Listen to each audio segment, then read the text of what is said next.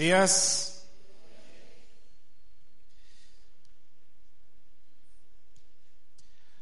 Tal vez los más viejitos nos podremos acordar del llanero solitario. ¿Cómo se llamaba su corcel? Plata, silver. ¿Y cuál era uno de, las...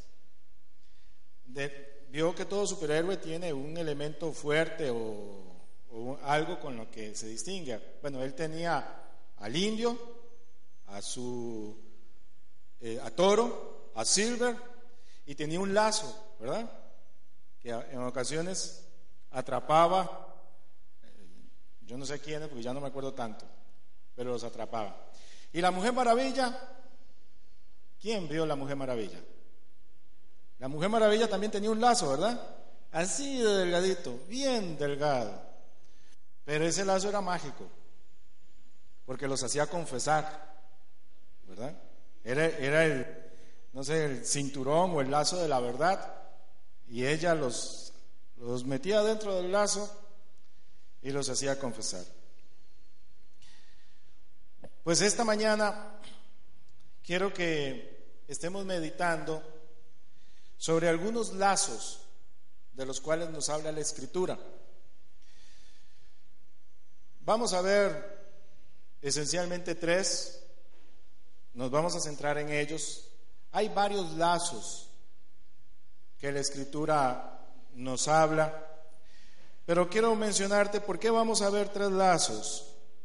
Vamos a ver tres lazos porque casualmente, esos tres lazos tienen una relación directa o, o la escritura los aplica, los relaciona con los tres enemigos del creyente. A saber, en el orden que gustes, el mundo, la carne y Satanás. Entonces, Creo que muchas veces o en, repetidas ocasiones, pues hemos escuchado o hemos, hemos oído hablar sobre los enemigos del creyente y cómo hacerle frente a los enemigos del creyente. Pues sí, hoy algo vamos a hablar en ese sentido. Pero viéndolo o estudiándolo desde el enfoque del lazo, hay algo, hay, hay algo, o sea, hay un efecto que tiene el lazo, ¿no? Cuando somos, este, cuando quedamos dentro de él, del lazo, quedamos que inmovilizados, atados, amarrados, y quedamos a disposición de aquel que nos lazó sino que lo digan los, los toritos de diciembre, ¿verdad? En el redondo. Pudieron haber corneado al prójimo que hayan corneado, pero un lazo en su cabeza, colocado en, ahí sobre un palo que tienen, para llevarlo hasta otra vez volverlo a ingresar, este, reduce la fuerza o la capacidad de daño que ese animal tenía. Y entonces esa misma consecuencia podemos llegar a tenerla nosotros. Quiero que partamos del Salmo 64. Vamos al Salmo 64.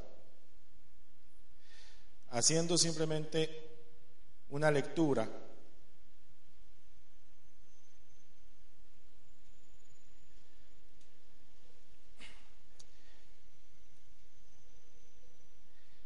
Nos dice así la escritura en el, en el Salmo 64.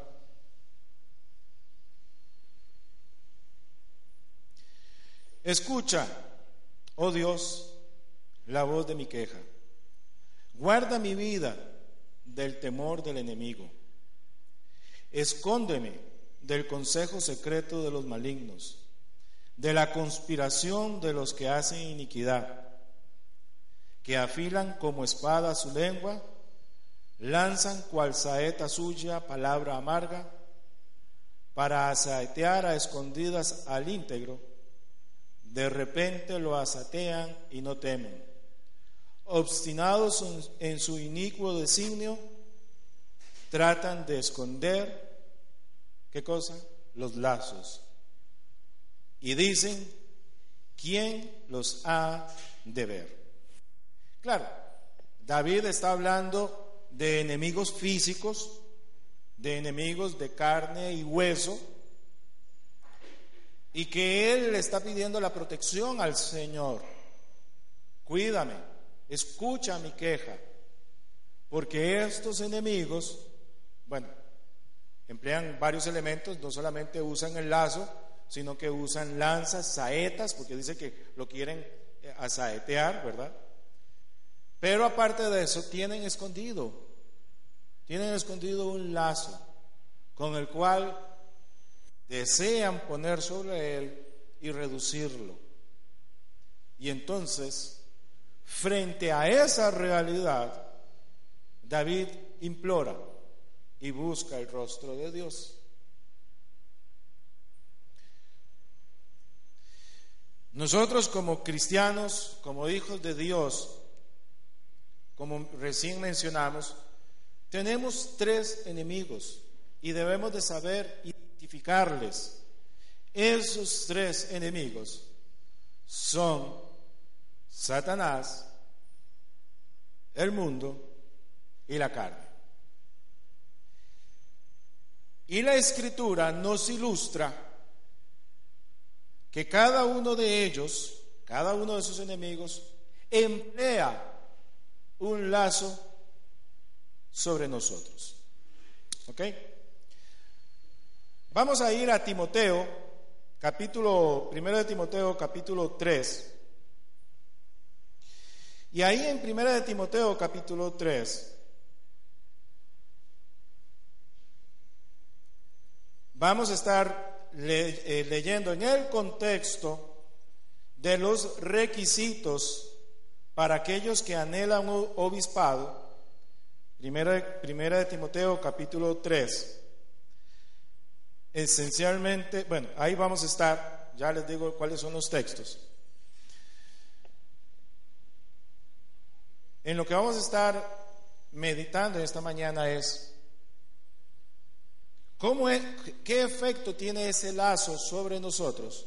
O sea, debemos de ser conscientes del efecto que el lazo de nuestros enemigos tiene sobre nosotros para ser sabios y librarnos de ese lazo.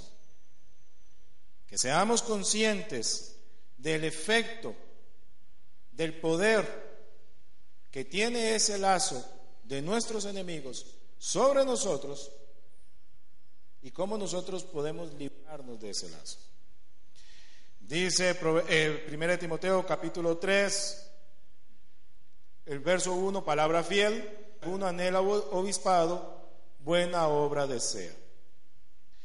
Dice, este,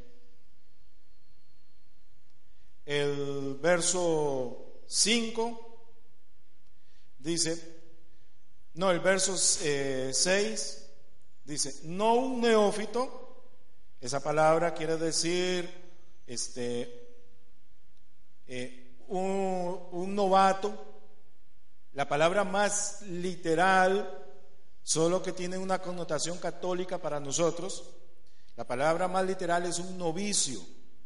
¿Me explico? O sea, nosotros conocemos a las monjas y a las novicias. Las novicias son las que todavía no son monjas. O sea, eh, las novicias son neófitas desde la jerarquía de ellos.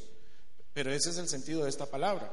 Entonces dice, no un neófito, no sea que envaneciéndose caiga en la condenación del diablo.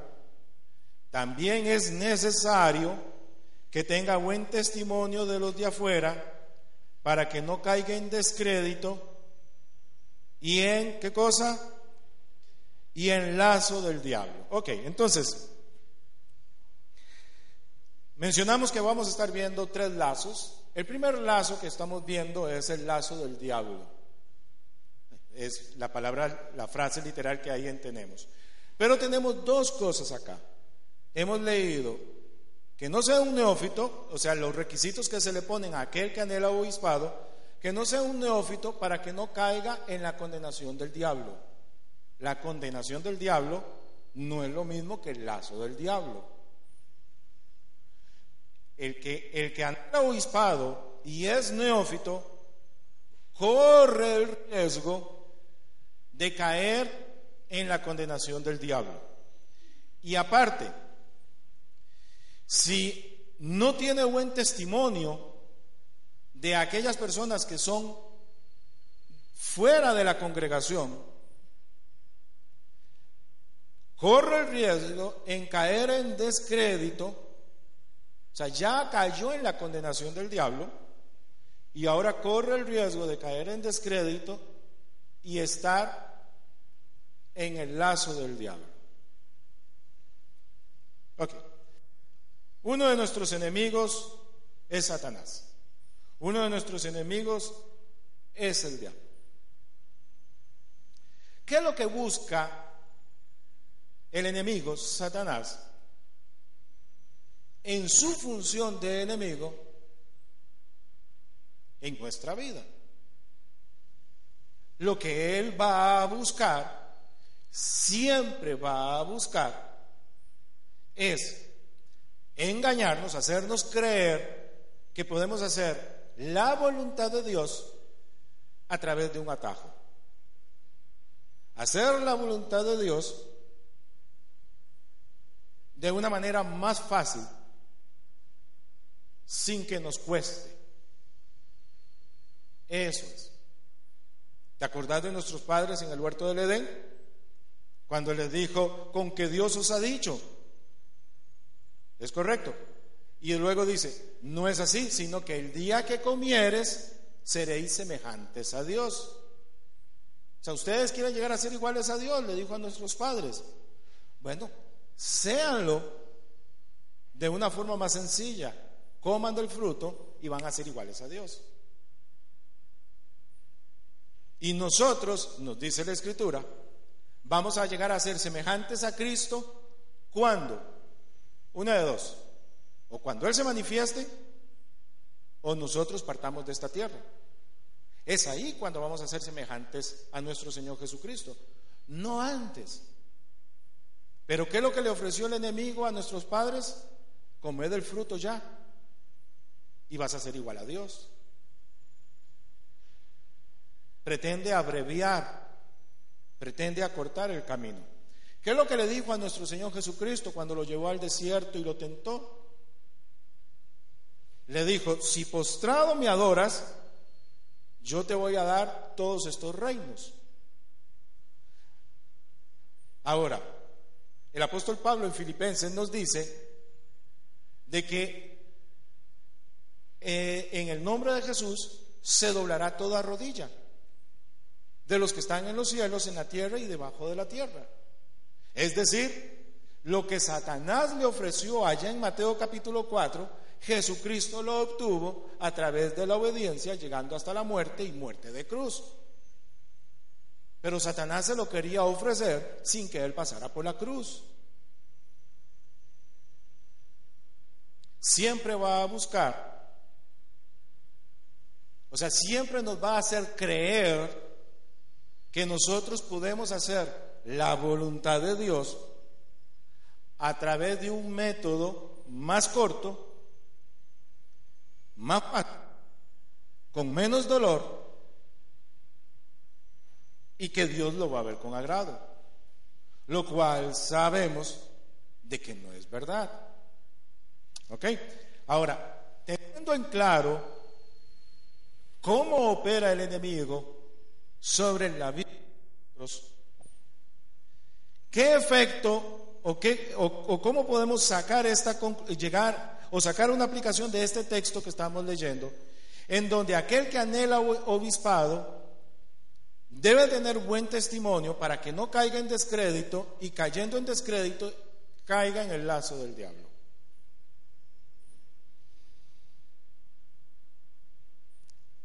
Lo que debemos de primeramente comprender es cómo nosotros debemos hacerle frente al enemigo.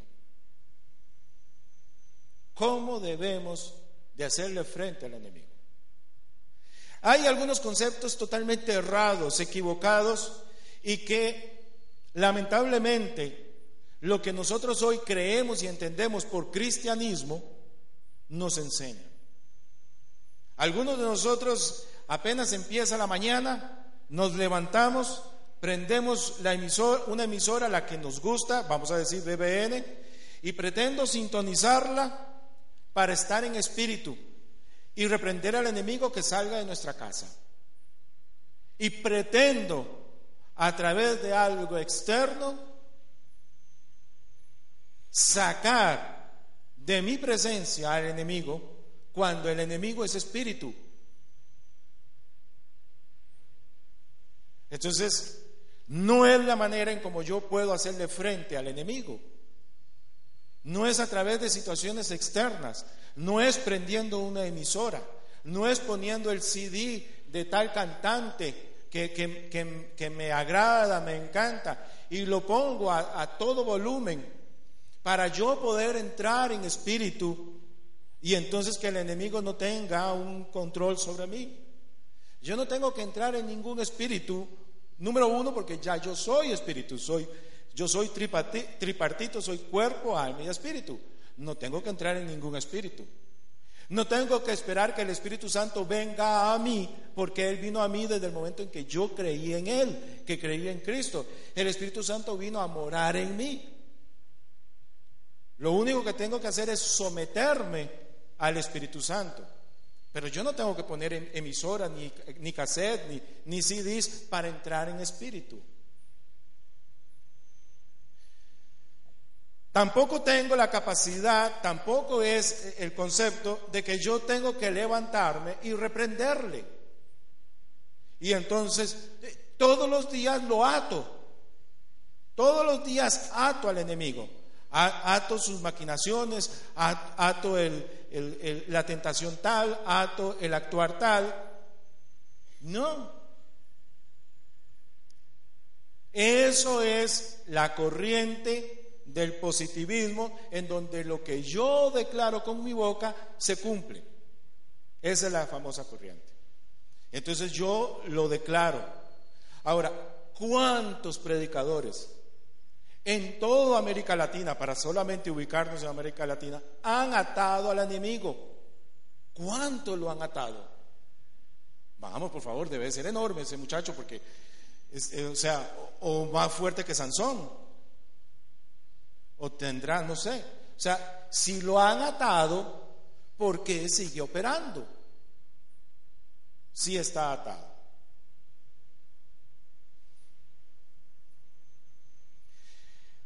Ya te respondo. Pero ok, pero la escritura me dice a mí de que el, que anhela obispado no debe ser un neófito. Un neófito es una persona inexperta en la fe, o, el que está creciendo en la fe. Por ende, es una persona, espiritualmente hablando, es una persona inmadura. Si a esa persona inmadura se le concede un puesto de honor, de privilegio, ¿cuál es uno de los riesgos en los que él puede caer? Ensoberbecerse. ¿Verdad? Decir, mire, si yo con el recorrido que apenas tengo, con el conocimiento que apenas tengo y ya fui exaltado en esta posición.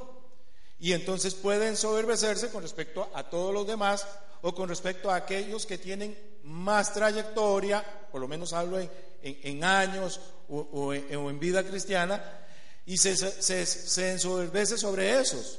Por eso la escritura dice que no sea un neófito para que no caiga en la condenación del diablo. ¿Cuál fue la condenación del diablo? ensoberbecerse, creerse el mejor y pretender ser igual a Dios. Esa es la razón por la cual no debe ser un neófito el que llegue y ocupe un puesto de privilegio, para que no le gobierne la soberbia. La soberbia es la condenación del diablo. Entonces, estando ensoberbecido, es decir, viviendo la misma condenación que el diablo ya vivió, Entonces, debe de tener buen testimonio para con los de afuera, para que no caiga en, es decir, para que los que, los que son de afuera no vengan y le digan, ah, mire usted, ahora resulta que hasta usted es obispo, hasta usted es líder de la iglesia. Y eso llegue a afectarle, ¿verdad? Caiga en descrédito y reaccione con esa soberbia. Y entonces ya cayó en la condenación del enemigo, pero ahora el enemigo le logró poner el lazo y está teniendo control, está teniendo dominio de él, porque está respondiendo de acuerdo a su soberbia. Como el enemigo, como Satanás, responde de acuerdo a su misma arrogancia, de acuerdo a su misma soberbia.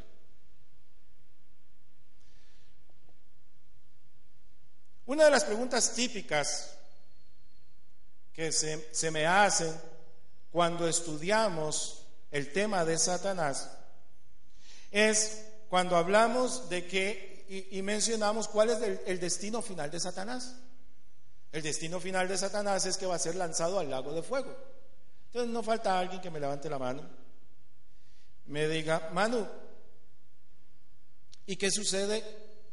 ¿Y qué sucede si Satanás se arrepiente? ¿Verdad? Y entonces una de las cosas que le respondo cuando surge esa pregunta es, a propósito se la respondo de esta forma, es que Satanás no se va a arrepentir. Pero ¿y si se arrepiente? No, es que no se va a arrepentir. Pero, pero suponga, ¿y si se arrepiente? Es que usted está haciendo, usted está formulando mal la pregunta. La pregunta no es qué sucede si Satanás se arrepiente. La pregunta es, ¿Por qué es que Satanás no se arrepiente? ¿Por qué, es, ¿Por qué está formulada mal la pregunta? La pregunta está formulada mal porque si yo creo que este libro es la palabra de Dios y es la inspiración de, Dios, el libro me habla del destino final de Satanás que va a ser lanzado al lago de fuego. Si la Biblia es la voluntad de Dios, o sea, nos revela, nos da a conocer la voluntad de Dios, y Dios me está diciendo que el enemigo va a ser lanzado al lago de fuego, Dios me está diciendo que Satanás no se va a repetir nunca. Lo, impresionante es que Satanás, conociendo la escritura, porque se dice que la conoce, y cuando tentó a, y cuando tentó a nuestro Señor Jesucristo, cita la escritura es que él leyendo la escritura y leyendo cuál es su destino, no es capaz de arrepentirse. Eso es lo que nos ilustra, es la soberbia, la arrogancia y la necedad de, la que, de, la que es, de lo que es su ADN. Y entonces, ese, es, ese lazo es del cual nosotros debemos de cuidarnos de no caer en ese lazo. El lazo del enemigo, el lazo del enemigo es cuando apela a mi soberbia, a mi arrogancia y pretendo tener una vida como hijo de Dios, como cristiano, viviendo por mis propias fuerzas, viviendo bajo mis propios conceptos, viviendo sin la necesidad de poder acudir a este libro, sin la necesidad de poderle buscar a Él en oración. Y entonces, cuando siento o cuando percibo o cuando interpreto o cuando me imagino que, que estoy siendo víctima del ataque del enemigo, lo que hago es que voy, prendo la emisora, voy, pongo el CD, voy, reprendo, ¿verdad? Prendo, eh, eh, enciendo eh, velas de incienso, qué sé yo cuántas chucherías, porque pretendo vivir en una esfera espiritual. ¿Cómo me defiendo yo del enemigo? Pues a mí me, me dice Santiago 4.7, vamos a Santiago 4.7.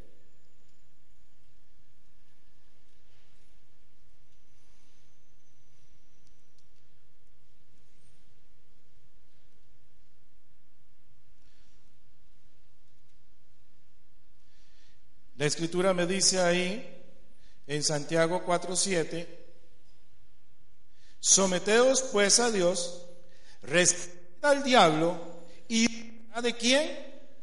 De vosotros. ¿Ok? Entonces, ¿qué es lo que yo debo de hacer? Lo que, yo no debo de prender la radio, yo no tengo que poner un CD, yo no tengo que prender una vela de incienso, yo no tengo que levantarme un día y, cuando veo a mis hijos durmiendo y ponerle las manos y digo, enemigo, alto todas tus fuerzas por delante de este hijo mío, yo debo de someterme a Dios. ¿Qué significa someterme a Dios? Es ir a estudiar su palabra, leer su palabra y ser un esclavo. ¿Me entendés? Ser un esclavo de su palabra. Cuando yo logro ser un esclavo de su persona, de su palabra, yo estoy logrando resistir al diablo. Y entonces la escritura me dice, y él huirá de vosotros. ¿No es lo que hizo nuestro Señor Jesucristo allá en Mateo capítulo 4? En la última tentación, cuando nuestro Señor le responde, y le dice de que no tentarás al Señor tu Dios, sino que solamente a Él adorarás y solamente a Él servirás. ¿Qué es lo que nos dice el evangelista Mateo inmediatamente después de esa respuesta de nuestro Señor? Y el diablo le dejó. Es lo que dice. Y el diablo le dejó. Porque el Señor supo resistirle. ¿Con qué cosa? ¿Con su pecho? ¿Con eso le resistió? No, le resistió cuando nuestro Señor se sometió a la voluntad del Padre, no le cedió terreno al enemigo, le resistió cuando Él se sometió a la palabra de Dios, ahí resistió al enemigo. Ahí. Pero cuando yo soy objeto de mi soberbia y digo que yo puedo tener esto en control y que yo lo puedo manejar de tal manera, y que yo estas cosas sí las puedo eh, digerir, no a diferencia de fulano. Entonces cuando yo estoy amparándome en mi propia persona. ¿Qué es lo que dice Efesios capítulo 6 con la, armadura del creyente? Si vamos y analizáramos esos seis o, o, ocho versículos de la armadura del creyente, es la armadura para, esa armadura es para detener qué cosa?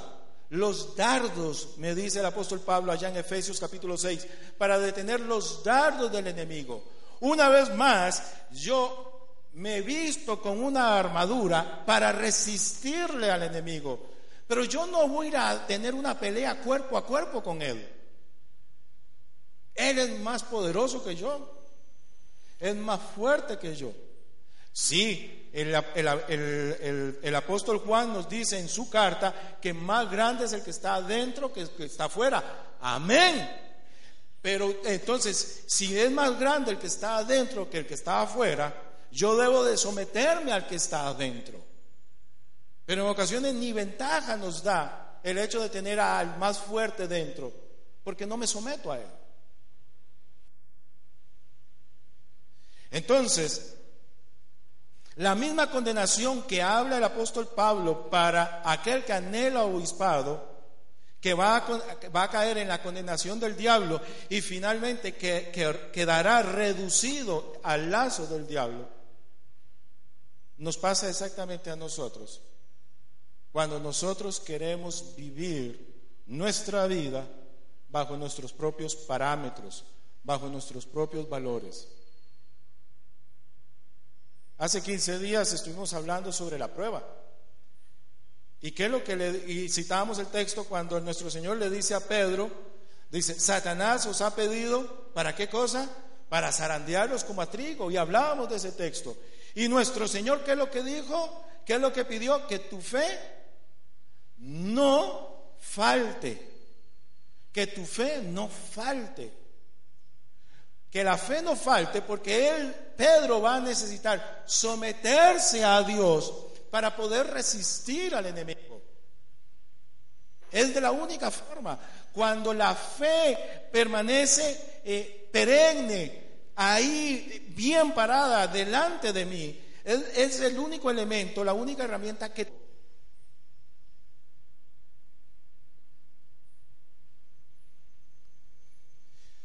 quiero que pienses.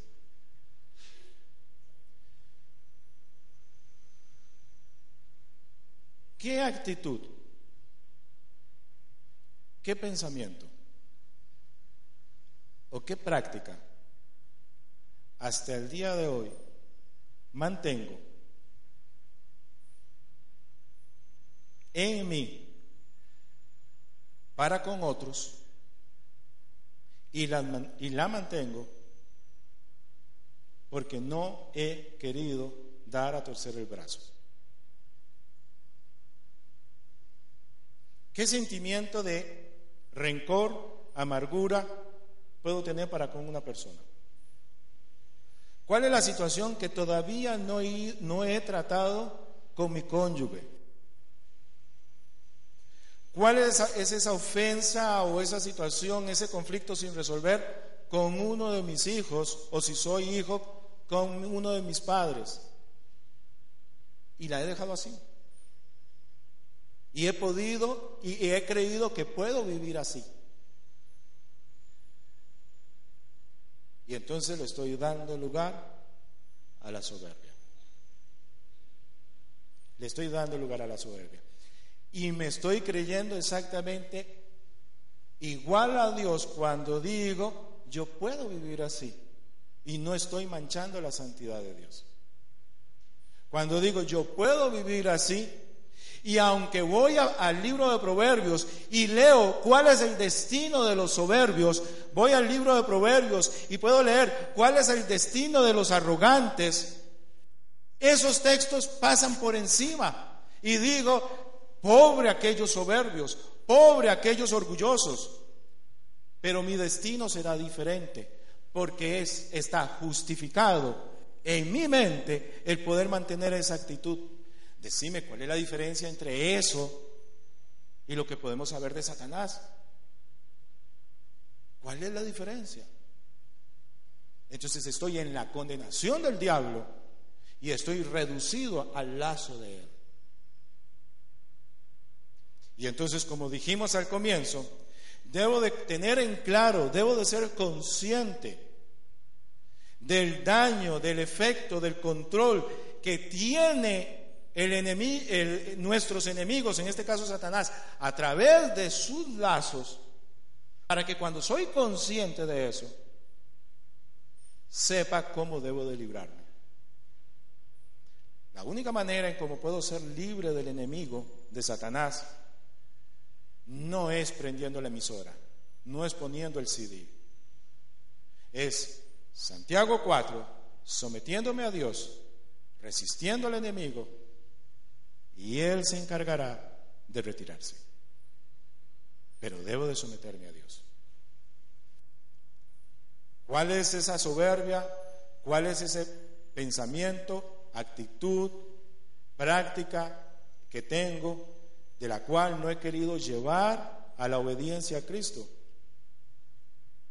Ahí yo estoy reducido. Estoy reducido absolutamente a nada. Segundo de Timoteo, capítulo 2.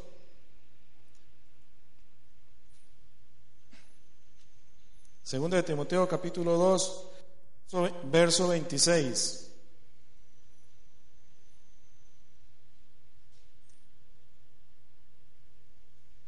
Te leo desde el 24. Desde el 24, según de Timoteo 2:24 dice, porque el siervo del Señor no debe ser contensoso, sino amable para con todos, apto para enseñar, sufrido, que con mansedumbre rija a los que se oponen por, por si quizá Dios les conceda que se arrepientan para conocer la verdad. Y dice, y escapen del lazo del diablo en que están cautivos a voluntad de él. Aquí está hablando de las personas a las cuales se refiere, se refiere a personas inconversas, no se refiere a creyentes. Pero está diciendo que estos inconversos están cautivos. ¿Qué significa la palabra cautivo?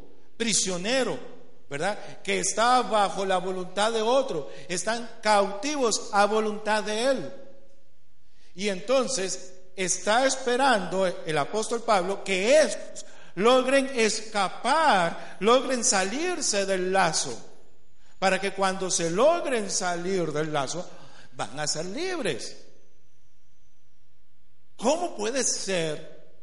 ¿Cómo puede ser si nosotros en una vida anterior, o sea, antes de recibir a Cristo, no en una reencarnación, sino antes de recibir a Cristo, nosotros estábamos dentro de ese lazo y el conocimiento de Cristo nos sacó de ese lazo? Ahora que somos libres, por nuestro orgullo, por nuestra soberbia, pretendamos volver a estar dentro de ese lazo y volvamos a ser cautivos a la voluntad del enemigo. No es lógico. No tiene sentido. Entonces, debo de someterme a Dios para poder resistir al enemigo y Él va a huir de mí. Él seguirá tirando sus dardos, sin lugar a dudas. Pero cuando yo me someto a Dios, Santiago 4:7, cuando me someto a Dios, me estoy vistiendo de la armadura de Dios, Efesios capítulo 6. Y es la armadura de Dios, no mi pecho, la armadura de Dios la que va a atajar esos dardos, no soy yo.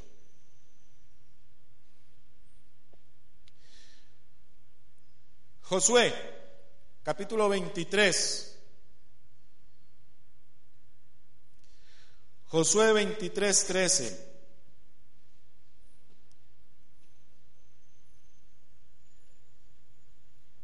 Ahí vemos el segundo, el segundo lazo. Josué 23, Te leo desde el 11, 23, 11 de Josué. Dice, guardad pues con diligencia vuestras almas, para que améis a Jehová vuestro Dios. Porque si os, aparté, si os apartarais perdón, y os uniereis a lo que resta de estas naciones que han quedado con vosotros, y si concertareis con ellas matrimonios, mezclándoos con ellas y ellas con vosotros, sabed que Jehová, vuestro Dios, no arrojará más a estas naciones de delante de vosotros, sino que os serán, ¿qué cosa?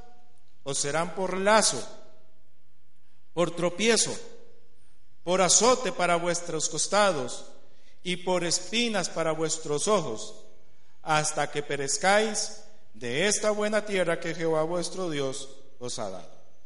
Vamos a ubicarnos rápidamente en contexto.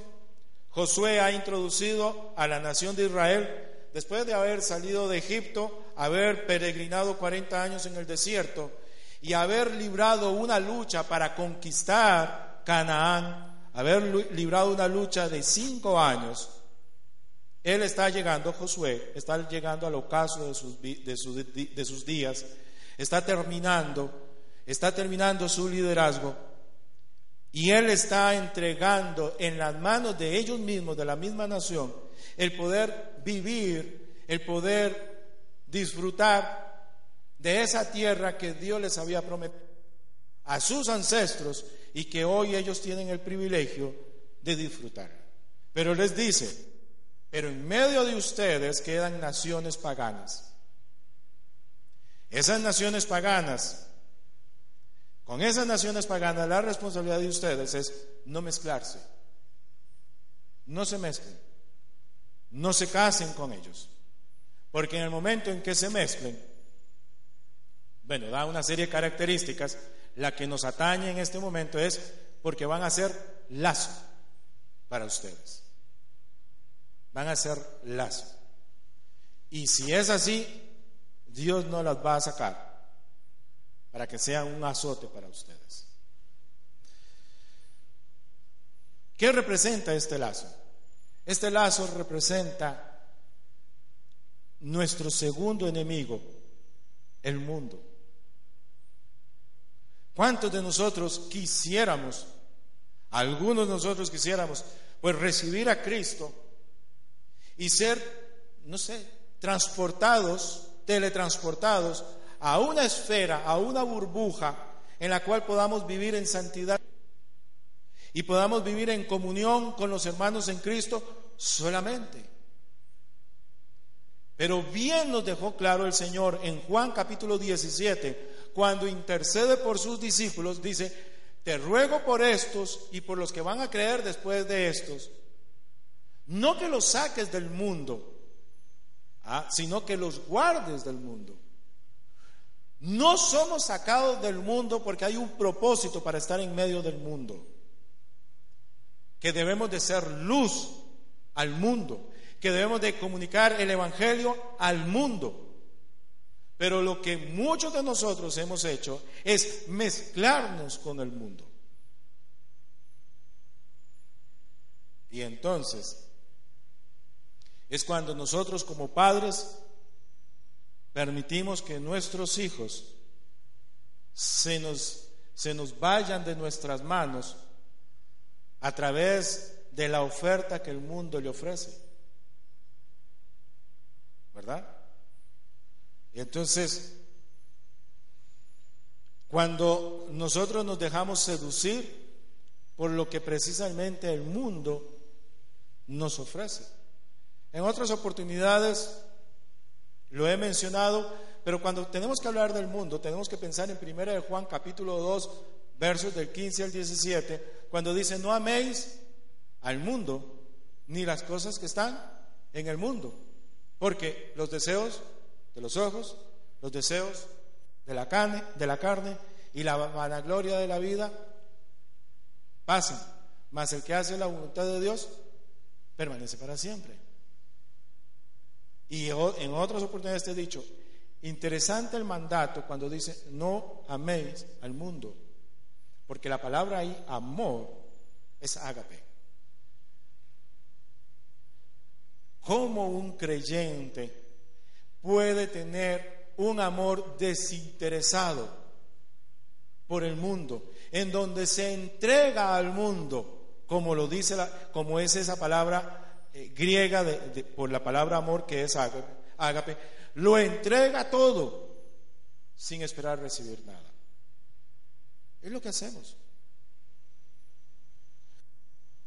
Nuestro Señor Jesucristo nos dice en Juan 3:16, porque de tal manera amó Dios al mundo, que ha dado a su Hijo unigénito.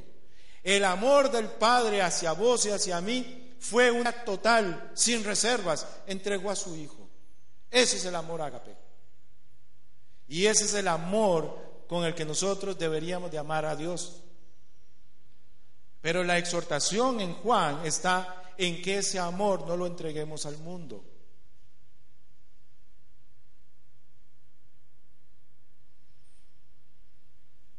Qué triste es cuando nosotros tenemos que medir la fidelidad del cristiano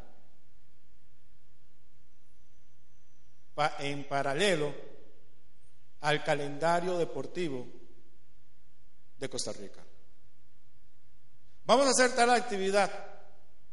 Pastor, no la haga. E-, ese domingo o ese miércoles es el clásico. ¿Y cuál es el problema? Pastor, no le va a llegar nadie. ¿Cuál es el problema? Y lamentablemente llegan cuatro gatos. Cuatro gatos. O los veo y sé que se está jugando el clásico ya, eso significa que metió gol. Alguno metió gol. Y entonces tengo que identificar, ese sapricista. Entonces, tuvo que haber sido sapricista. Ya yo estoy predicando y sé que por lo menos vamos 1-0. Si es que no me, si no me perdí otro salto de, alguno de ustedes. No améis al mundo. No améis al mundo. Ni las cosas que están en el mundo. Porque el que ama al mundo, el amor del Padre no está en él. ¿Me explico? O sea, el mundo va a buscar poner un lazo. El mundo va a buscar poner un lazo sobre mí. El apóstol Pedro allá en su carta dice que cosa extraña le parece a los impíos que los creyentes no corran tras lo que ellos corren. ¿Les parece cosa extraña? Hoy tendríamos que decir que a los creyentes nos tiene que parecer cosa extraña cuando el creyente no corra en, pos del mundo, porque lamentablemente así sucede.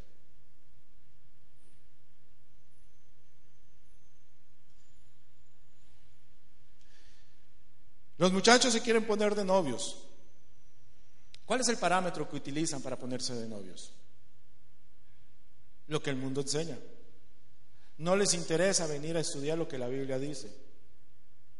No. ¿Por qué no les interesa estudiar lo que la Biblia dice? Porque bien dijo el apóstol Juan, no améis al mundo, porque quiero entregarme sin reserva al mundo. Que me dé, que Él me dé todo lo que pueda darme. Salmo 119.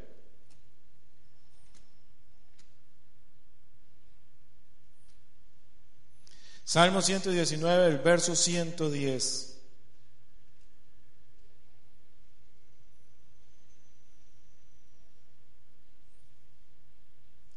Qué excelente texto.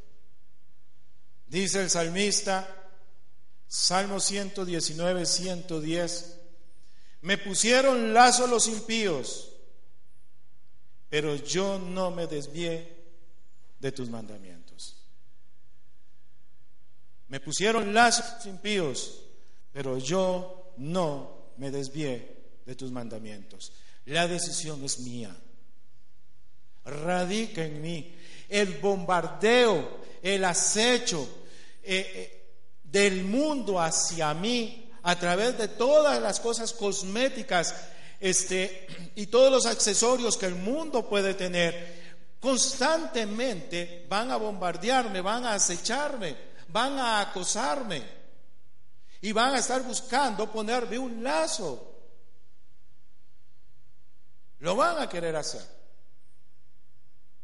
Van a querer ser que e, este día el clásico es más importante que el tomar un tiempo para estar con los hermanos, para tomar un tiempo para estudiar de su palabra. Siempre. Pero los impíos quisieron ponerme lazo. Pero yo no me desvié de tus mandamientos.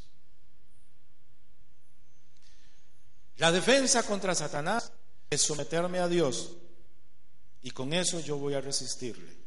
La defensa contra el mundo es no amarlo, porque eso es lo que me dice el apóstol Juan en primera de Juan. No améis al mundo. Es decir, tengo que cambiar mi escala de valores. Lo que para mí es importante, lo que para mí es trascendente, lo que para mí es, es intransferible, tengo que desecharlo. ¿O no fue lo que dijo el apóstol Pablo allá en Filipenses capítulo 3? Que todo lo que él consideraba lo ha estimado como basura con tal de alcanzar el conocimiento de Dios. Todo aquello, fariseo de fariseos, ¿verdad? En cuanto a la ley irreprensible. Pero todo eso él lo consideró basura con tal de adquirir el conocimiento de Dios. Y entonces algunos dirán, pastor, para usted es muy fácil hablar de, fútbol porque a usted no le gusta fútbol. Yo te concedo eso. Está bien, no me gusta fútbol. No lo comparto, pero te lo concedo. ¿Eso te justifica a vos con la escala de valores que tenés? Ventaja para mí que no tengo que luchar en esa área entonces. Pero a vos no te justifica.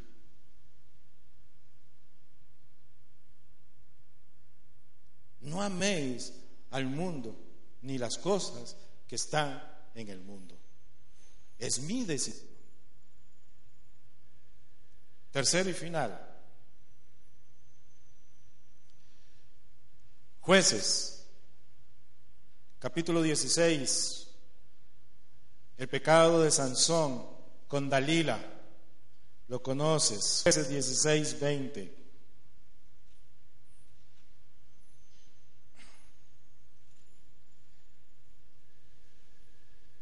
Dice así la escritura, después de que Dalila le había de veces que le diera a conocer en dónde radicaba su fuerza o en dónde estaba su secreto, verso 20 dice, y le dijo, Sansón, los filisteos sobre ti.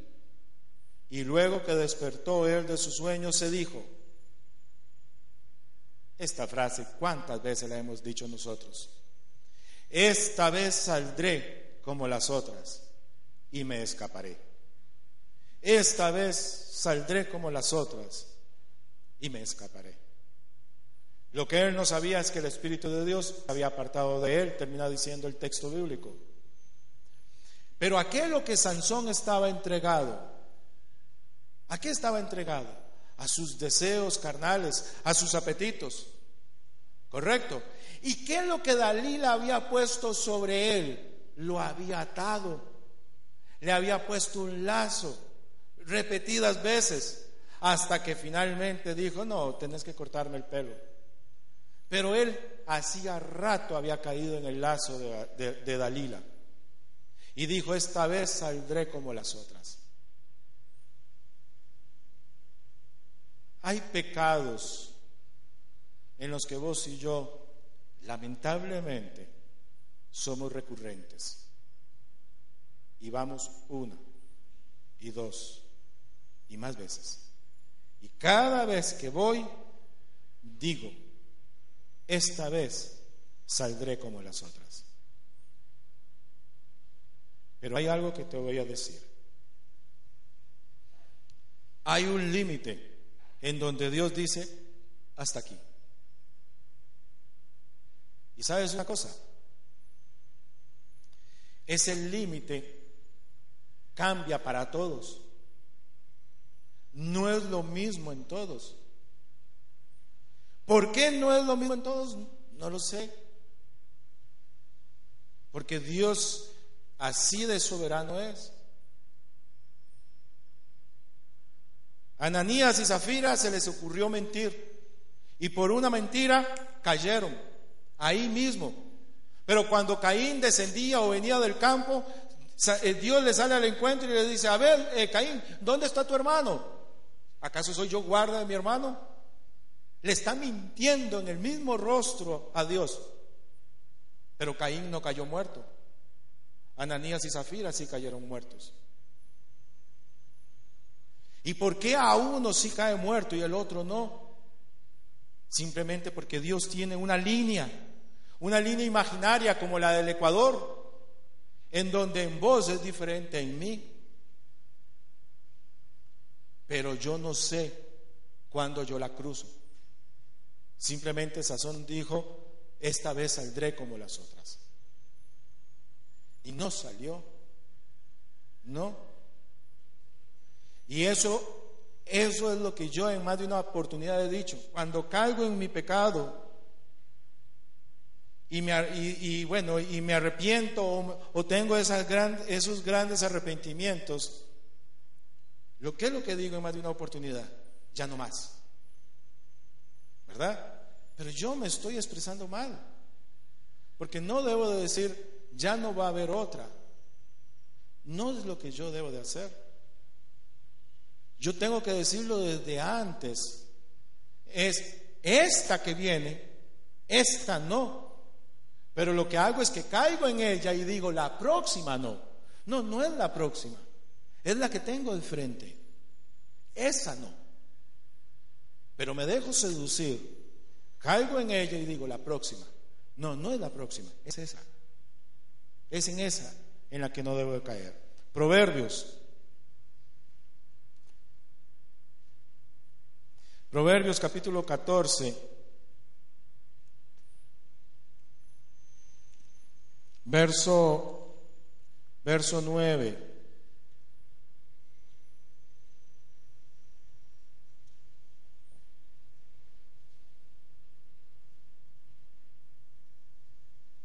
Los necios, los necios se mofan del pecado, mas entre los rectos hay buena voluntad. ¿Buena para qué? Para luchar contra el pecado. Pero los necios como Sansón dicen, saldré de esta como todas las otras veces. Y Proverbios 16, Proverbios 16, 22.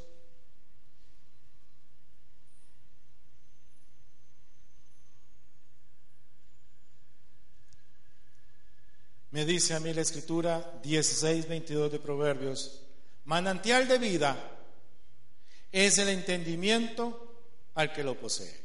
¿Ok? Hasta ahí creo que lo comprendemos. Aquel que tiene entendimiento, aquel que tiene cerebro, aquel que tiene masa gris, aquel que tiene más de uno o dos dedos de frente, tiene manantial de vida.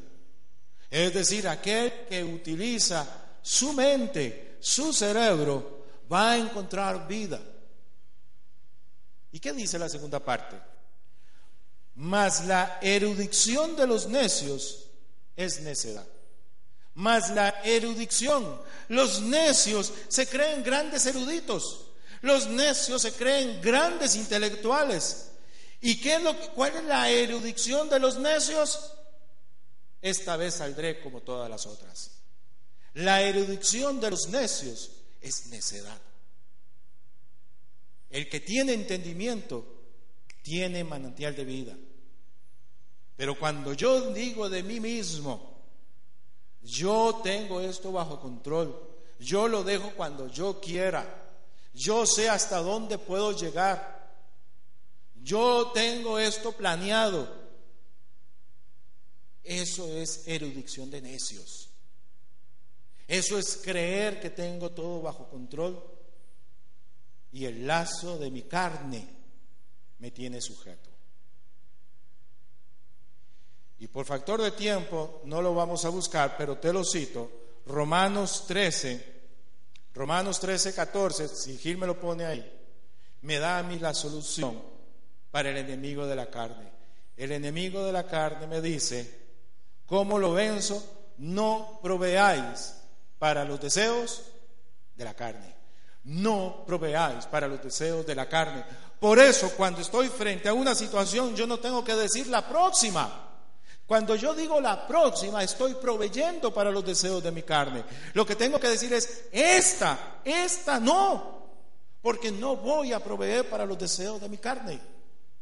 Así venzo mi propia carne, no alimentándola. Así es como la venzo. Tres enemigos, Satanás, el mundo y la carne. Tres maneras de vencer. Satanás sometiéndome a Dios y eso me permitirá resistirle. El mundo no amándole, no entregándome por entero. Debo de entregarme a Dios, no a... La carne, no proveyéndole, no alimentándola no dándolo de comer. Así la carne se debilita y quien se fortalece es mi nuevo hombre. Oramos. Gracias Señor, te damos por este momento y gracias por tu palabra. En Cristo Jesús. Amén.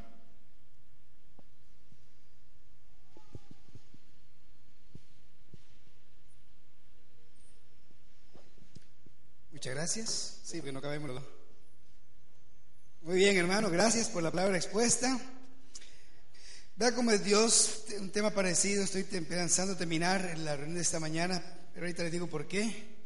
Por ahora tenemos un tiempo para ver el frente de batalla, pero afuera.